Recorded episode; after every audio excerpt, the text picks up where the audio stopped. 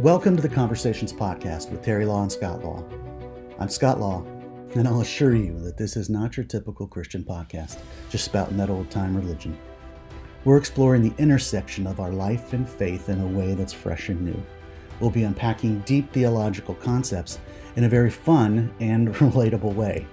Together, my father and I have traveled to over 125 countries, endeavoring to be the hands and feet of Christ. We've also faced incredible personal trials and tragedy, and we held on to the grace of God through it all. So, the purpose of our podcast is to share the love and grace of God with you and with those who've yet to hear. Again, welcome to the Conversations Podcast. Sit down, turn it up, and enjoy. Hello, everyone. This is uh, Scott Law. Thanks for joining us today. And this is Dad Law. this is Dad Law. Glad to join you today. We are here with Conversations Podcast. We're we uh, we've been talking about hope lately, and uh, we're going to continue that subject. We had done a podcast on the voice of hope, and we had talked about Peter interacting with Jesus, and we're going to talk again a little bit more about that. Dad, why don't you just jump right in if you want to? Well, uh, the interesting thing is in John chapter 1, Jesus is choosing his disciples. Just think for a moment what an awesome task that was. He had to find 12 men, that was God's plan, 12 men that would change the world for thousands of years. He had to leave a message that was so alive that that message would never go away.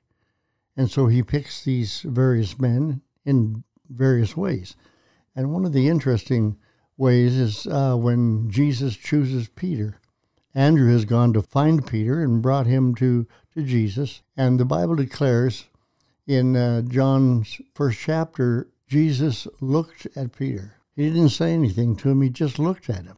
And I don't know how you would respond, but if when I first met Jesus, he just stood there and looked at me, I might be a little uneasy. I might be a little afraid. What's he looking at that I don't want him to see? Yeah, and he can and see anything. He, he, can, can see, see anything. Yeah. And so he's looking at Peter, and and he's recognizing immediately here is a rash, big mouth disciple. In other words, he's going to be his disciple. Yeah. But he's a guy with a whole lot of errors and all the rest of it. And so Jesus says to Peter, "Thou art Simon, the son of John." Thou shalt be called Peter the rock. Jesus changed Peter's name. Mm. And he did that in introducing the whole subject of hope. Think of it for a moment. Jesus says to you or me, You are, but you shall be. The you shall be is the potential that there is in your life for God to do something unusual.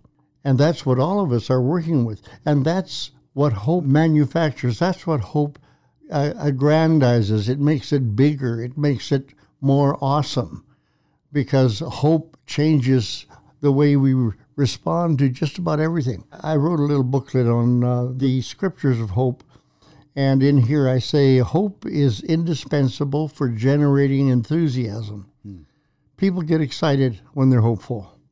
Creativity, enlightened decision making, and effective action more than oil, ethanol, hydrogen, and nuclear power, hope is a nation's most important, most precious source of energy. And here's the fact only the God of hope can give hope. But here we go hope spurs action, makes us creative, enlightens our decision making.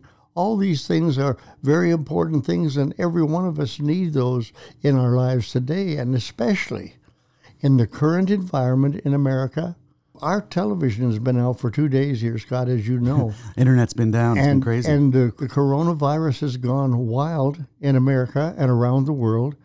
I was very nervous not having access to find out what was going on. COVID COVID nineteen and coronavirus. Okay, yeah, we'll go yeah. COVID nineteen. There you go. Anyway, the fact that uh, it's there and it's a part of the warp and woof of our nation right now uh, we're talking to people, I'll guarantee you right now, we're talking to a lot of people who are afraid of disease. Mm. They're afraid this is going to come knocking at their door.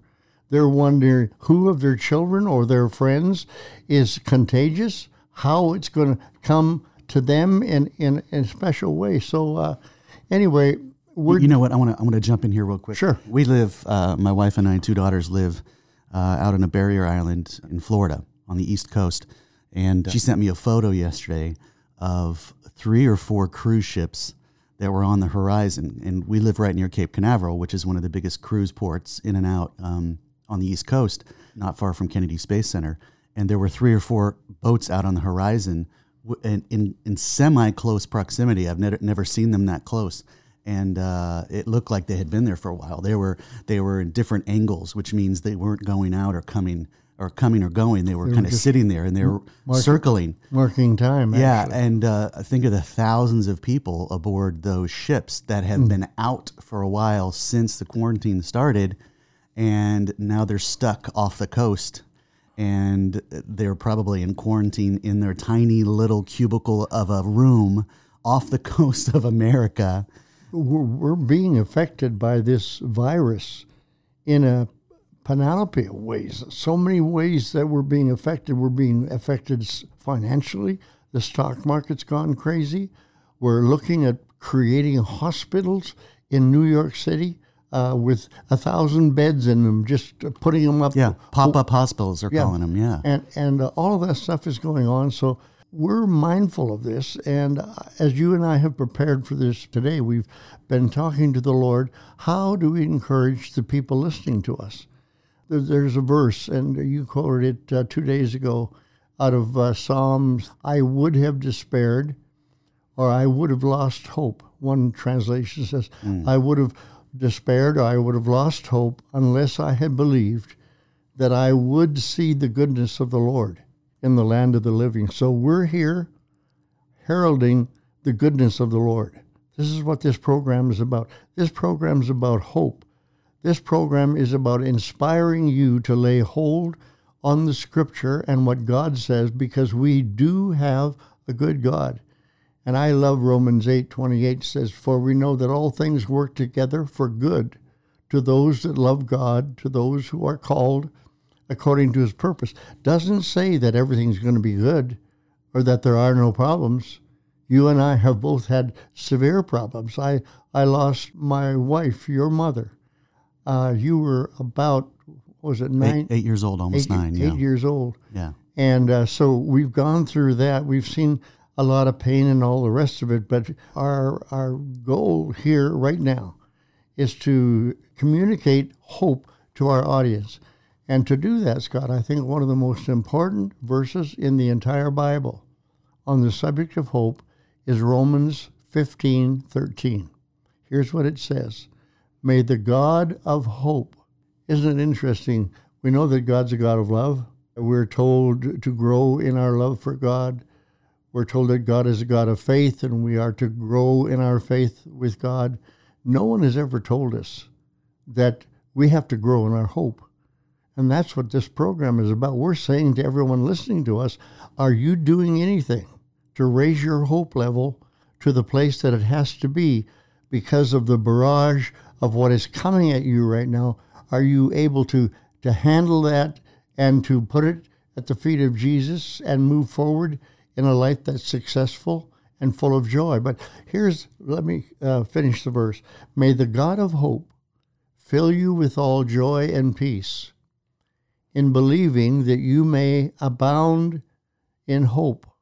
You have to believe that you can abound in hope. What does that mean? Abundant hope means you have so much Overflowing. it overflows. Yeah. You, you put a, a glass on the table, fill it up with water. As soon as it begins to flow over the top, you've got abundance. And that is what the scripture is saying to us. May the God of hope fill you with all joy and peace. Those are two very powerful words joy and peace. But let, let me just share something. I saw this some years back, Scott, when I was studying this verse. An interesting fact of all the translations that we have of, scripture in the Bible that the original version in Hebrew, the original version of the Bible in Greek, had no punctuation in the initial introduction of Scripture. No grammarians. Yes. No, no grammatical, no sentences or Sure. no chapters, or th- those were all added by the interpreters or the uh, Translators. the translators. And uh, so, therefore, I was shocked in this verse. And it dawned on me they got the comma in the wrong place. And this is the uh, New King James Version. Am I trying to change the Bible? No, folks. So relax. I'm not uh, reinterpreting the scripture, but there's something here I want to show you. And Paul says, Now may the God of hope fill you with all joy and peace in believing. That's the King James Version has the comma after believing. Now may the God of hope fill you with all joy and peace in believing. And then it goes on and says, that you may abound in hope by the power of the Holy Spirit. Now, take the comma from after believing to after joy and peace. Let's try it that way. Now may the God of hope fill you with all joy and peace, comma, in believing that you may abound in hope by the power of the Holy Spirit. This has got to get a hold of you, and this verse is something from heaven for us in our society right now. God is saying, America, it's time to hope. It's time to abound in your hoping. It's time to abound in the way you're treating the coronavirus and the, the danger, the, the health hazards, in spite of the number of people who are dying. And every one of those deaths is tragic. The fact is, is that this is a plague. It's a plague in our nation. But our word to you today, and uh, let me ask you to comment on that, Scott. You told us a couple days ago that uh, in the midst of your cancer and your uh, coming back from severe cancer that you had to pursue hope. You had to pursue abundant hope. Tell us about that a little more, if you would, today. Sure. Uh, you know, I was diagnosed with colorectal cancer a little less than four years ago and went through about six months of chemotherapy, oral and, and intravenous drugs. Had a port put in and had to get my most of my colon taken out because there was a, a grapefruit size uh, tumor in my in my colon. Grapefruit? It was it was a small grapefruit, so it was an wow. excessively large orange mm. or a small grapefruit, mm. massive. It was uh, blocking up my colon and about ninety percent, and I couldn't uh, I couldn't pass you know a bowel movement, and so it was uh, it was getting actually nearly lethal, and so it was an emergency surgery, and thank God uh, we found it. But after surgery, just about a week or so before I started chemo, we put our two girls in camp at Shepherd's Fold, just north of town, with our friends uh, Ron and Lucia Griffin. And Kathy and I jumped on a plane and went down to the Gulf and went to a little place that we like to go as a family called Perdido Key. It's right on the Florida Alabama border. We were there for one week. We figured uh, the next six months were probably going to be a little bit of hell. And uh, so we wanted to kind of enjoy, mm-hmm. get away. Mm-hmm. And we spent a lot of time on the beach and there were not a lot of people out there. And I had just come back from major surgery, got a 15 inch scar on my on my midsection to this day. And when you get abdominal surgery, you don't realize how much you use your core muscles, your mm-hmm. stomach muscles for mm-hmm. everything. Mm. And uh, I remember we'd walk out. I had a, we had two chairs, and I would sit out there, and then I would get up and uh, just to stay active, so I wouldn't be sedentary. We would go out, and I remember the first day I could only walk about 50 yards because walking on the beach is totally different than walking on concrete or dirt mm-hmm. because of how much you use your muscles mm-hmm. because it, it's it's tugging on you it's pulling you down especially the sand just yeah. kind of slows you down. yeah. down and so i was trying to walk in the you know the the loose sand and it almost killed me and so i had to you know walk down by the water i could only walk 50 yards and then i could only walk 100 yards and by the time i left we were able to walk probably a quarter of a mile or a half mile down but the point in, in all of that is that I remember thinking, God, what's going on? I've got this re- diagnosis of, of stage three cancer. Yeah, we got the tumor out, but there could be cancer all over my body that I can't see. And I got to do chemo. And what is that like? And I got to do that every week for the next six months. That's going to be hell. If you've never experienced chemo, it's just hard to put into words. And I knew that was coming and I was afraid, Dad. I was, I was, I was absolutely afraid, and I'm not afraid to admit it. But I remember being out there, sitting in the chair. Kathy went to go get us some fried shrimp, and I just sat there alone. All these thoughts were in my head. You could die. What's Kathy going to do? You're going to, you're going to leave her with two kids. You know, with my two children. How's she going to support herself? You just think the worst. you get attacked from the enemy with these negative thoughts. And I remember the book you wrote, The Power Praise and Worship. I remember hmm. what Oral told you after mom died. You got to praise the Lord. And it was a choice. And so I decided to turn on, pulled up YouTube, and I decided to pull up a, a song I grew up singing, the Living Sound grew up singing from Andraé Crouch. I just sat on the beach. I started worshiping God again and again and again to obtain hope, to pursue hope, to choose hope. And I want to play that song that I sang and that I listened to. It's an old friend of all of ours who's since gone to heaven, Andraé Crouch. I want to play it and I want you to hear it and, and think of it in the context of me sitting on the beach and uh, just worshiping God. Listen to the words that Andraé says here.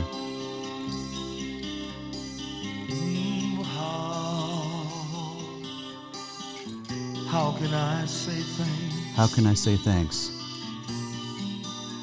for all the things that you've done for me? for all the things you've done for me? Things so undeserved. Mm. Yet you gave to prove your love to me. The voices. And the voices of a million angels could not, Could not express my gratitude. my gratitude. Mm. All that I am Oh, and ever hope all to that I be. am and ever hope to be, I owe it all to you, God. I So I just I lifted my hands in the air, all alone on the beach, and I just I just sang this. Mm. To God be the glory. To God the glory. To God be the glory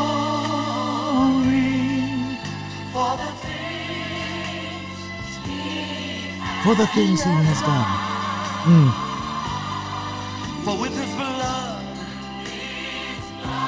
You know, Dad, I, I just I felt like a fool singing that, you know, and with his power, but I just thought of the words, and I thought of he reached down and raised I just had to make a choice to believe that I to say God that I'm gonna hope I'm gonna hope I can get through this. I'm gonna hope that I that I see myself at the end of this that I'm gonna get through this. And I- I- it was a choice. Yeah. it was a choice.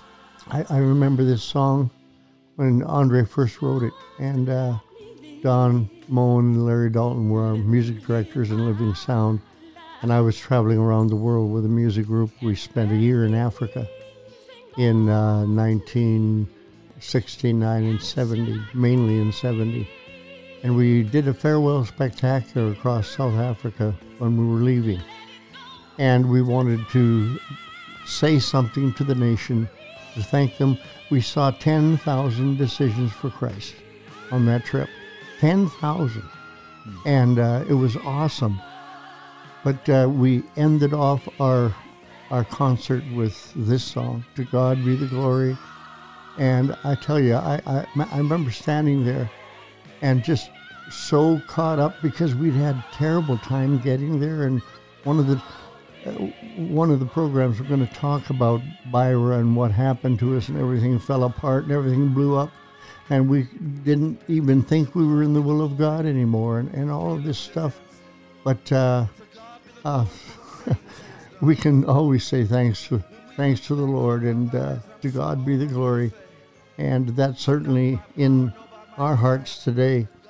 And we're we're saying to you in the middle of what is it? Are you f- facing financial invasion? Are uh, the the banks coming to close you down? Are you battling with disease, sickness in your body? Any one of those things. And if you are, then you can trust God. And I, I would like to read to you some verses from the Bible, verses on hope that'll change your life. Listen to this. 1 Corinthians 13 13. And now abide faith, hope, love. These three, the greatest of these is love. Folk, you've done your best to build yourself in love. You know that it's possible to grow in love for God and mankind, etc. We've done our best to grow in faith and to build our faith strong. No one has ever talked to us about our hope. And in the same way that you have to increase your love and your faith, our message to you today is that God wants to give you abundant hope. Abundant hope that runs over the top of the glass, water falling on the counter, because you've got so much hope. Mm. And you know what? You know what you're going to do? You're going to bless your family. You, you, you get filled with hope and it bubbles over, and you're going to have it something. spills out all over the counter all and all over everywhere. everything. There are people I know, if I ask them, How are you doing?